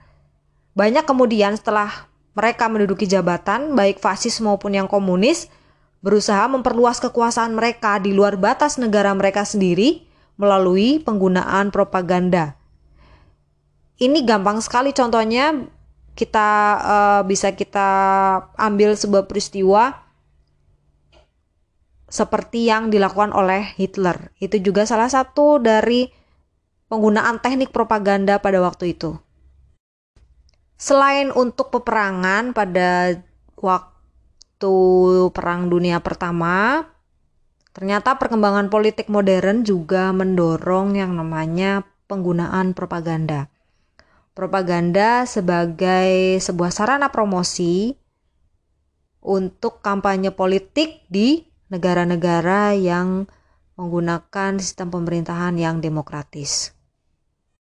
Salah satunya propaganda digunakan sebagai promosi kandidat calon bisa jadi calon kepala daerah atau kemudian calon anggota legislatif, calon presiden atau calon wakil presiden. Nah, propaganda digunakan sebagai salah satu sarana promosi untuk membujuk masyarakat atau pemilihnya agar mau memilih si kandidat tersebut. Dalam demokrasi, pemimpin politik yang menjabat harus menjelaskan dan membenarkan tindakan mereka kepada pemilih. Menggunakan persuasi itulah mereka yang menjabat kemudian berusaha memenuhi tuntutan berbagai kelompok yang ada di masyarakat. Hal ini digunakan uh, untuk atau agar kebijakan-kebijakan yang nantinya dikeluarkan oleh para anggota parlemen, lalu kemudian ada anggota kabinet, presiden, kebijakan yang e, mereka keluarkan itu nantinya dipahami secara luas dan baik dan diterima secara baik oleh masyarakat. Di masa damai seperti ini, kegiatan promosi pemerintahan yang demokratis itu adalah membuat warga negara sadar akan layanan yang ditawarkan dan diberikan oleh lembaga-lembaga pemerintahan. Dan kemudian mereka mendapatkan dukungan yang populer atas kebijakan yang telah dibuat oleh lembaga-lembaga tersebut. Tujuannya tidak lain agar masyarakat itu sadar tentang kewarganegaraannya, bahwa saya warga negara, saya diberikan layanan oleh pemerintah. Nah, ini tujuannya. Lalu di bidang ekonomi, dengan adanya perubahan ekonomi baru-baru ini, telah memperluas lagi cakupan dari propaganda ini. Di bawah kondisi produksi massal dan kemudian konsumsi massa yang berlebih, teknik propaganda dan uh, public relation sangat dikembangkan untuk membantu menjual komoditas dan jasa serta untuk menumbuhkan niat baik di antara konsumen, pegawai atau karyawan dan kelompok lain serta masyarakat luas. Lalu apa alat dari propaganda? Yang pertama adalah sugesti, kata lain dari stimulasi. Propagandis, orang yang mempropaganda, mencoba untuk memberikan sugesti kepada orang lain agar dia mau menerima tanpa menentang pernyataannya sendiri atau untuk bertindak seperti yang propagandis-propagandis inginkan. Ide penggunaan sugesti ini atau stimulasi sebagai salah satu bisa dikatakan sebagai salah satu alat dakwah ya adalah dengan e, menggiring publik menerima suatu dalil, meskipun tidak ada alasan logisnya untuk menerimanya. Dan di sini propagandis biasanya mencoba untuk mengesampingkan reaksi-reaksi kritis dari audiens atau pendengarnya. Dan oleh karena itu, sugesti adalah salah satu alat terpenting yang digunakan dalam propaganda. Nah, bagaimana propagandis menggunakan alat ini, sugesti dan stimul stimulasi ini? Yaitu dengan membuat pernyataan yang luas dan positif dengan menyajikan pernyataan-pernyataan dalam bahasa yang sederhana dan akrab. Contohnya itu apa yang dilakukan oleh Hitler pada Perang Dunia Pertama. Dia mengatakan bahwa orang-orang Yahudi menjual habis rakyat Jerman dalam Perang Dunia Pertama. Dia bilang step in the back, tikaman dari belakang. Demikianlah para propagandis Nazi menyebutnya. Ini adalah contoh dari penggunaan propaganda, sugesti tadi, stimulasi. Contoh lain adalah pernyataan propagandis Nazi yang diulang-ulang bahwa Perdana Menteri Churchill waktu itu dan Presiden Roosevelt adalah menghasut perang atau warmongers. Nah, lalu sugesti ini dalam bidang periklanan itu sangat berkembang, apalagi dalam periklanan komersial. Contohnya adalah pernyataan pada merek-merek vitamin yang menyebutkan perasaan lelah dan lesu atau the tired and run down feeling. Nah, ini yang sering digunakan uh, dalam periklanan. Alat propaganda yang kedua hanyalah bentuk sugesti atau saran yang lebih halus. Ini menggunakan petunjuk, sindiran, atau pernyataan yang tidak langsung. Biasanya penggunaan-penggunaan eh, tadi petunjuk, sindiran, kemudian pernyataan tidak langsung ini digunakan oleh orang-orang dalam bidang periklanan. Nah, di sini ya, terkadang program yang dirancang untuk menggambarkan kehidupan dan budaya dari negara lain itu sebetulnya adalah bersifat propagandis. Nah, ini untuk apa? Dirancang untuk tanda kutip menjual negara tersebut tadi kepada pendengar di negara asalnya. Ini yang dilakukan salah satunya oleh pengiklan saat menggunakan propaganda dengan menggunakan saran-saran yang halus tadi, menggunakan petunjuk kemudian ada sindiran atau pernyataan tidak langsung. Lalu metode propaganda yang ketiga adalah menarik keinginan yang ingin diketahui dari penonton. Psikolog mengatakan bahwa keinginan merupakan faktor penting dalam keyakinan. Jadi, ketika ada suatu sistem ekonomi yang diberlakukan gitu ya, mungkin ada beberapa yang mendukung skema ekonomi tersebut. Walaupun skema ekonomi tersebut tidak sehat karena mereka menginginkan tadi ya, keinginan, menginginkan ada jaminan di hari tua mereka. Bahkan kemudian ada yang mencari beberapa motivator-motivator seperti yang kita ketahui untuk meningkatkan kepribadian. Padahal itu sebetulnya adalah salah satu dari bentuk propaganda. Tetapi karena ada keinginan tadi, mereka menganggap itu hal yang biasa. Propagandis atau jika ingin menjadi propagandis yang uh, yang handal itu akan selalu mempelajari opini publik atau setidaknya dia paham tentang riset-riset opini publik. Hal ini digunakan untuk mengetahui hal-hal yang memang diperuntukkan atau memang e, berlawanan pada suatu masyarakat. Apakah hal ini memang diperuntukkan oleh masyarakat atau memang ini perlawanannya yang ada di masyarakat?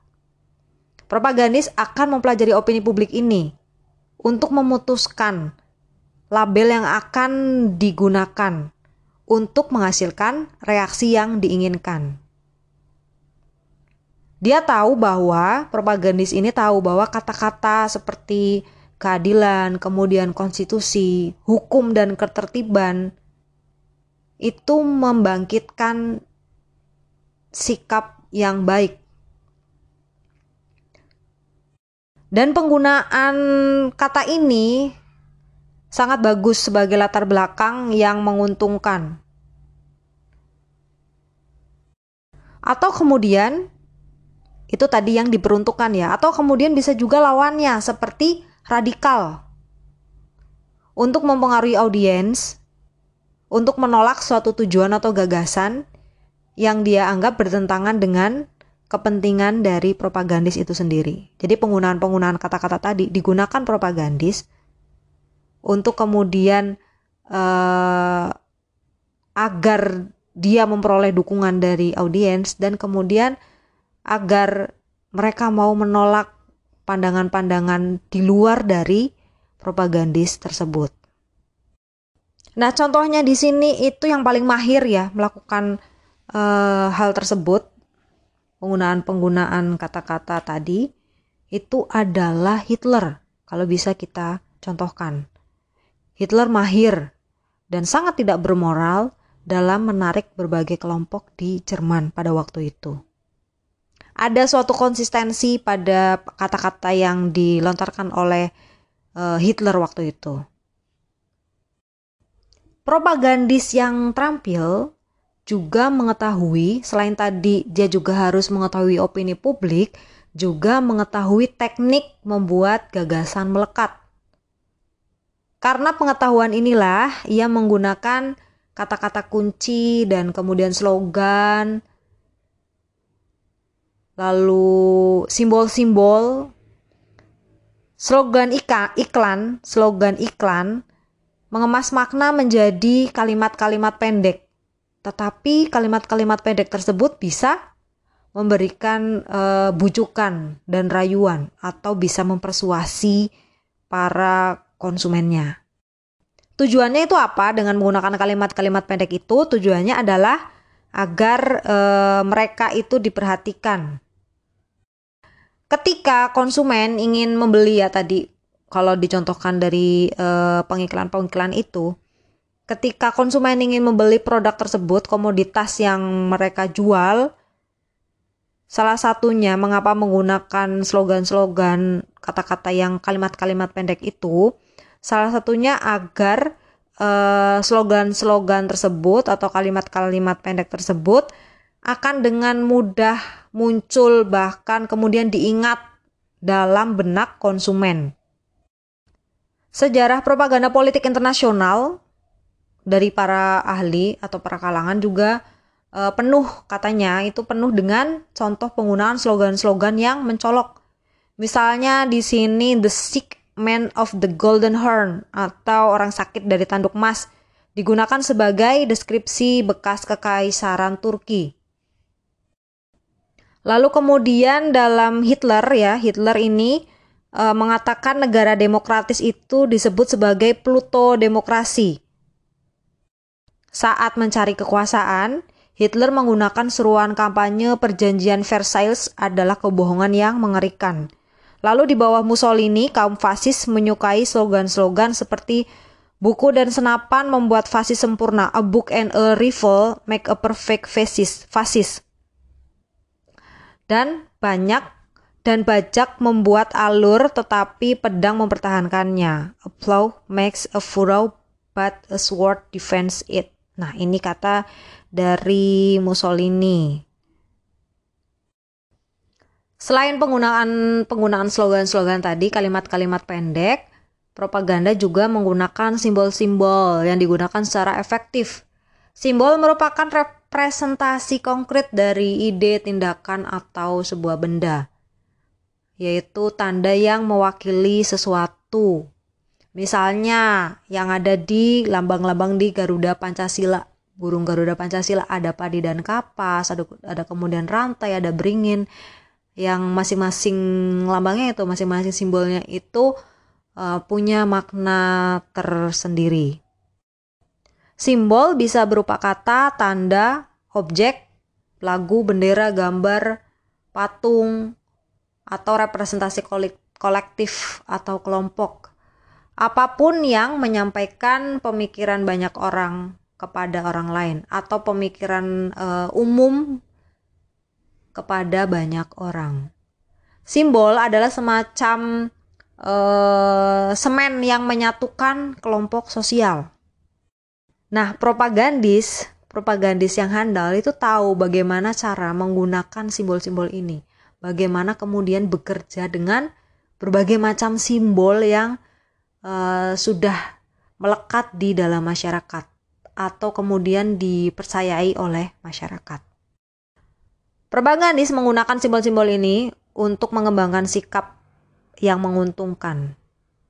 Selain itu juga selain menguntungkan, dia juga untuk mengembangkan sikap yang tidak menyenangkan atau sikap-sikap yang buruk.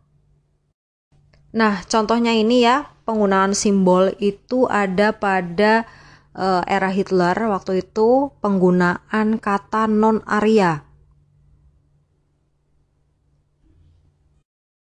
Penggunaan kata itu sebetulnya sebagai salah satu uh, mengkambing hitamkan minoritas yang jumlahnya sangat sedikit non-area ini digunakan untuk mengkambing hitamkan minoritas yang sebetulnya jumlahnya sangat sedikit bahkan tidak cukup untuk melawan kekuasaan Hitler pada saat itu. Nah, lalu teknik lain ya yang bisa digunakan oleh para propagandis adalah adanya gengsi atau prestis pada hubungan antar manusia. Walaupun ada beberapa yang tidak setuju dengan sejauh mana kemudian sikap sebetulnya bisa e, dipengaruhi oleh gengsi tadi, tetapi tampaknya prestis ini memainkan peranan yang penting dalam menyebarkan propaganda. Contohnya di sini ada pengaruh orang tua terhadap anaknya. Bisa ditelusuri pada uh, kekuatan dari orang tua tersebut, lalu ada pengetahuannya seperti apa, dan kemudian kekuasaan dari orang tua tersebut. Di masa perang, pihak yang berperang menekankan prestis atau gengsi ini, prestis kepemimpinan atau gengsi kepemimpinan militer dan politik mereka. Nah, gengsi-gengsi ini pada pada masa peperangan bahkan mungkin masih terjadi sampai sekarang ya uh, ditingkatkan lagi atau dimaksimalkan dengan sebuah cerita-cerita legenda yang merupakan cara lain untuk mempengaruhi sikap orang. Biasanya legenda dibangun di uh, sekitar inti kebenaran atau sebetulnya legenda ini dibangun dari hal-hal yang fakta, tetapi hasil akhirnya akan dikembangkan suatu karakter-karakter uh, dari fiksi. Contohnya ya kalau dilakukan yang di luar negeri itu legenda Ulysses, Roland dan Siegfried tumbuh di sekitar pejuang yang perkasa. Entah kemudian legenda ini sengaja dibuat atau tidak, tapi tidak ada yang meragukan bahwa legenda ini bahkan diterima dan dipercaya oleh banyak orang sehingga mempengaruhi tingkah laku seseorang. Selain itu, teknik-teknik propaganda yang lain itu bisa juga menggunakan name calling, yaitu pemberian julukan atau sebutan dalam arti yang buruk. Nah, teknik ini memberi cap buruk pada individu, kelompok bangsa, ras, kebijakan-kebijakan, para praktisi, kepercayaan, dan cita-cita tertentu. Seperti tadi yang dilakukan oleh uh, Hitler ya, yang non-Arya itu. Tujuan dari teknik ini adalah agar pembaca atau pendengar dapat menolak atau mengutuk objek dari propaganda tersebut. Propagandisnya berusaha membangkitkan kebencian dan ketakjuban masyarakat terhadap sesuatu. Lalu juga glittering generalities. Teknik propaganda ini menyamakan sesuatu yang dipropagandakan dengan tujuan-tujuan mulia, luhur, dan biasanya selalu menggunakan pernyataan-pernyataan yang mengesankan kebajikan. Pelaku propaganda berusaha membangkitkan perasaan cinta, keikhlasan, dan perasaan terlibat langsung kepada hati masyarakat terhadap program atau kepentingan tertentu. Lalu juga penggunaan testimoni atau testimonial. Teknik ini memberi suatu kesaksian mengenai kebaikan atau keburukan sesuatu dengan memberikan kesaksian yang dimaksudkan tujuannya untuk mempengaruhi masa agar mengikutinya. Lalu juga bisa menggunakan transfer, teknik propaganda yang menggunakan pengaruh dari seseorang tokoh yang paling berwibawa di lingkungan tertentu. Tadi ya, Uh, salah satunya tadi human relation tadi ada gengsi ada prestis. Teknik ini memanfaatkan wibawa, kesepakatan dan kehormatan sebagai sarana untuk memperkuat penerimaan masyarakat dalam propaganda. Biasanya dalam teknik teknik ini berlaku sistem simbol seperti bendera melambangkan suatu bangsa. Lalu ada card stacking. Teknik ini mengarahkan masyarakat kepada keadaan pemikiran yang dikehendaki. Dalam teknik ini digunakan seni mengelabui demi kepentingan kelompok, bangsa, perbuatan, kepercayaan, atau cita-cita.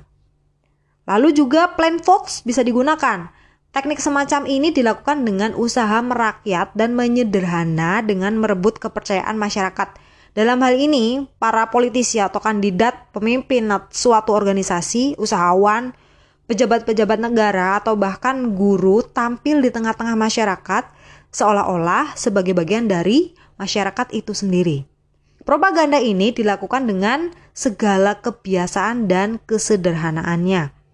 Lalu ada juga bandwagon teknik, teknik yang bertujuan untuk membuat orang agar mengikuti tindakan banyak orang yang sudah sesuai dengan kehendak pembuat propaganda. Itulah tadi serangkaian alat-alat dan teknik yang digunakan untuk propaganda. Nah, sebagai penutup podcast ini, akan ada tambahan tentang news and propaganda. Apa kaitannya antara berita dan propaganda? Saluran komunikasi tentu saja dapat digunakan untuk propaganda. Saluran-saluran ini tentu saja dapat digunakan untuk propaganda buruk dan juga dapat digunakan untuk propaganda yang baik. Tetapi juga saluran komunikasi ini bisa dimanfaatkan untuk materi yang sama sekali bukan propaganda. Nah, sekarang kita lihat sebuah fenomena yang terjadi saat ini Salah satunya yang ada di surat kabar. Di bawah aturan, di bawah undang-undang atau di bawah konstitusi, kebebasan pers itu dijamin. Mengapa demikian? Karena negara demokratis itu menjamin kebebasan berekspresi, menjamin kebebasan berpendapat. Dan hal ini adalah hal yang fundamental bagi warga negara. Saat ini, wartawan itu memiliki tanggung jawab untuk melaporkan fakta-fakta yang sesuai atau mengabarkan fakta-fakta yang sesuai, fakta yang akurat, objektif, dan sebisa mungkin tidak memihak. Wartawan-wartawan atau reporter-reporter yang jujur kemudian disiplin dan terlatih berusaha menjadi propagandis hanya untuk kebenaran. Tentu saja propaganda dipertaruhkan nih di pers, kadang-kadang disajikan dalam kedok fakta yang tidak memihak. Kemungkinan di sini karena wartawan tidak cukup terlatih atau cukup pintar untuk mengenali apa itu propaganda atau bukan. Malah justru terkadang atau mungkin lebih banyak surat kabar saat ini itu adalah propagandis yang sadar bisa dikatakan surat kabar sekarang itu adalah seorang propagandis yang sadar, baik dalam berita maupun berita utamanya. Tetapi di sini, kadang propaganda itu disajikan dalam sebuah berita. Mereka tahu bahwa apa yang mereka beritakan adalah sebuah propaganda, tetapi di sini pemilik surat kabar atau surat kabar itu sudah kemudian menyerahkan sepenuhnya kepada pembacanya masing-masing untuk memilah atau menganalisis sendiri atau mengevaluasi sendiri apakah ini propaganda atau tidak. Itulah fenomena yang terjadi pada surat kabar tidak hanya di Indonesia mungkin ya. Ini terjadi di mana saja. Oke, demikian podcast tentang propaganda yang bisa saya sampaikan. Sampai jumpa lagi di podcast berikutnya. Jangan lupa untuk mengerjakan tugasnya ya. Semoga semua sehat selalu. Dah.